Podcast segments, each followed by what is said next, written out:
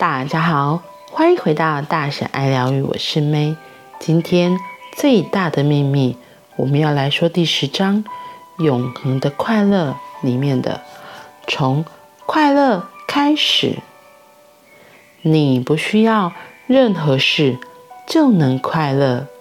但悲伤需要某件事。当我们知道觉知一直存在，身心的转化就会发生，身心被无来由的喜悦打中，从必须努力才能获得快乐的信念解脱出来。快乐不是透过努力、透过受苦就能得到的东西，我们如何能透过受苦得到快乐？更多的痛苦如何能使我们快乐？我们必须从快乐开始。为了变得快乐，我们常常接受了更多的痛苦。无论身边发生什么，你都可以在这一刻就快乐。快乐不是你必须寻找或等待的东西，因为它此刻就与你同在这里。因为快乐是你的真实本质，所以你无法获得快乐，你只能是快乐的。如果你快乐，你就是在做真实的自己。觉知，当你是你所是的觉知时，你便与生命的一切和谐一致，而说你的人生将变得充满魔力，都是大大低估了呢。当你发现自己想要爱，要知道，那就像湖在找水。发现平静、快乐和爱始终都存在我们自己之内，并且在每个时刻的经验中，在所有情况下都完全可得，这是任何人所能做出最重要的发现。允许自己快乐，允许自己是你真正所是的快乐。快乐此刻就在这里。面对威胁到你的快乐的任何事物，解决办法都是觉知的力量。如果你打开注意力，保持你所是的觉知，你就会快乐。如果你不觉得快乐，记得要欢迎任何不是快乐的感觉，允许它存在，不要试图改变它或摆脱它。当你欢迎存在的任何感觉，你会感受到它融入你真正所是的快乐中。每当你张开双臂欢迎不快乐的感觉，你就更接近持久和永恒的快乐，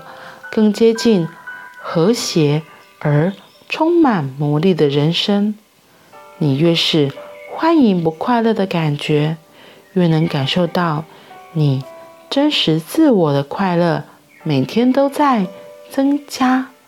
最终你会自己发现，在每一种不快乐的感觉之下，都有着永无止境的快乐和觉知的爱。今天我们来到这第10章永恒的快乐的最后一个段落，从快乐开始。你不需要任何事就能快乐，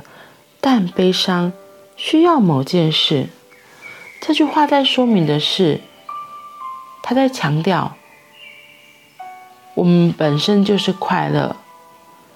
就是我们是从我们自己的内心可以自然而然觉察到快乐，感受到快乐，而不需要去从外面去寻求，不需要从外面去要到一些所谓认同啊什么的。当我们能够我觉得这有一个很重要的前提，就像他后面讲到的，就是不管有什么样的感受，第一件事情一定是要欢迎他，接受他。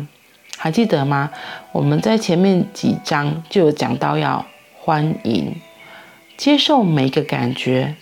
欢迎每个感觉，因为每个感觉只是提醒我们现在当下的状况，它只是一个提醒。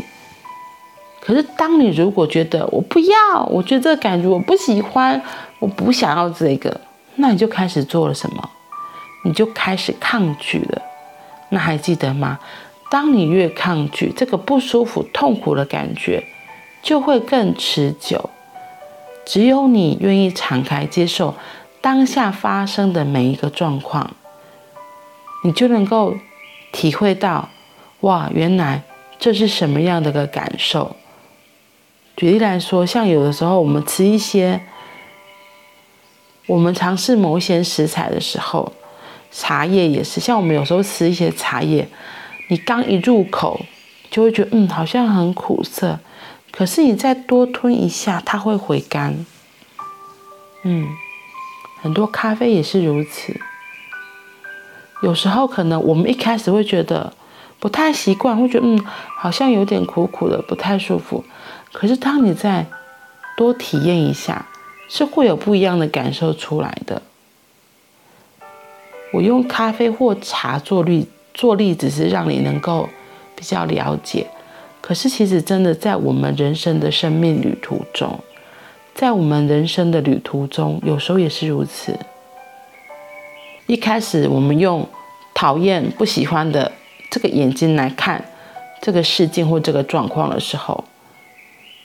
那你的眼睛看出去就是讨厌、不喜欢。可是我们如果可以换上别的镜片，或是换上别的色彩，事情其实会变得很可爱的。在讲这个例子的时候，我突然想到催眠的一个疗愈的一个练习里面，就是有类似这样子的东西，就是我们对于某一些过去的创伤事件，我们就会觉得很痛苦、很不舒服，然后就不想接受嘛，可能就会非常的抗拒。然后那个练习是这样的，他提醒我们，他要我们就是试着用哈哈眼镜来看这个事情。然后你想哦，当我们又戴上哈哈眼镜，你就会觉得这一切事物都变形了，你可能就会觉得好好笑哦，然后甚至可以笑看这一切的发生，而不在于抗拒它。当你能够用不一样的角度、不一样的眼光来看过去的这个事件，比如说像刚刚讲那个哈哈镜，你就会发现原来这个事件这么的好笑，这么的有趣。这样子练习慢慢就会让你把这个事情，因为透过这个觉得好笑有趣，就把它给转化了。那其实当转化过程中，你的执着也会放下，因为你就可以用另外一个观点来看当初这个让你不舒服的事件。所以我们要能够敞开自己，接受所有的发生，欢迎不快乐的感觉是很重要的。就如同他今天最后一段说到的，每当你张开双臂欢迎不快乐的感觉，你就更接近持久和永恒的快乐，更接近和谐而充满魔力的人生。然后你越是欢迎不快乐的感觉，越能感受到你真实自我的快乐每天都在增加，因为在每一种不快乐的感觉之下，都有着永无止境的快乐和觉知的爱。我觉得就是我们用什么样的眼睛，或者是我戴上了什么样子的镜片来看这个世界，看这个物品的时候，产生的感觉就不一样。所以怎么更有觉知的来做这件事情，真的很重要。不过前提是你要先能够愿意打开自己，接受当下所有的发生，接受自己的那些感觉，看到那些感觉就只是一个感受，而不是你。好啦，那我们今天就先到这里咯，我们明天见，拜拜。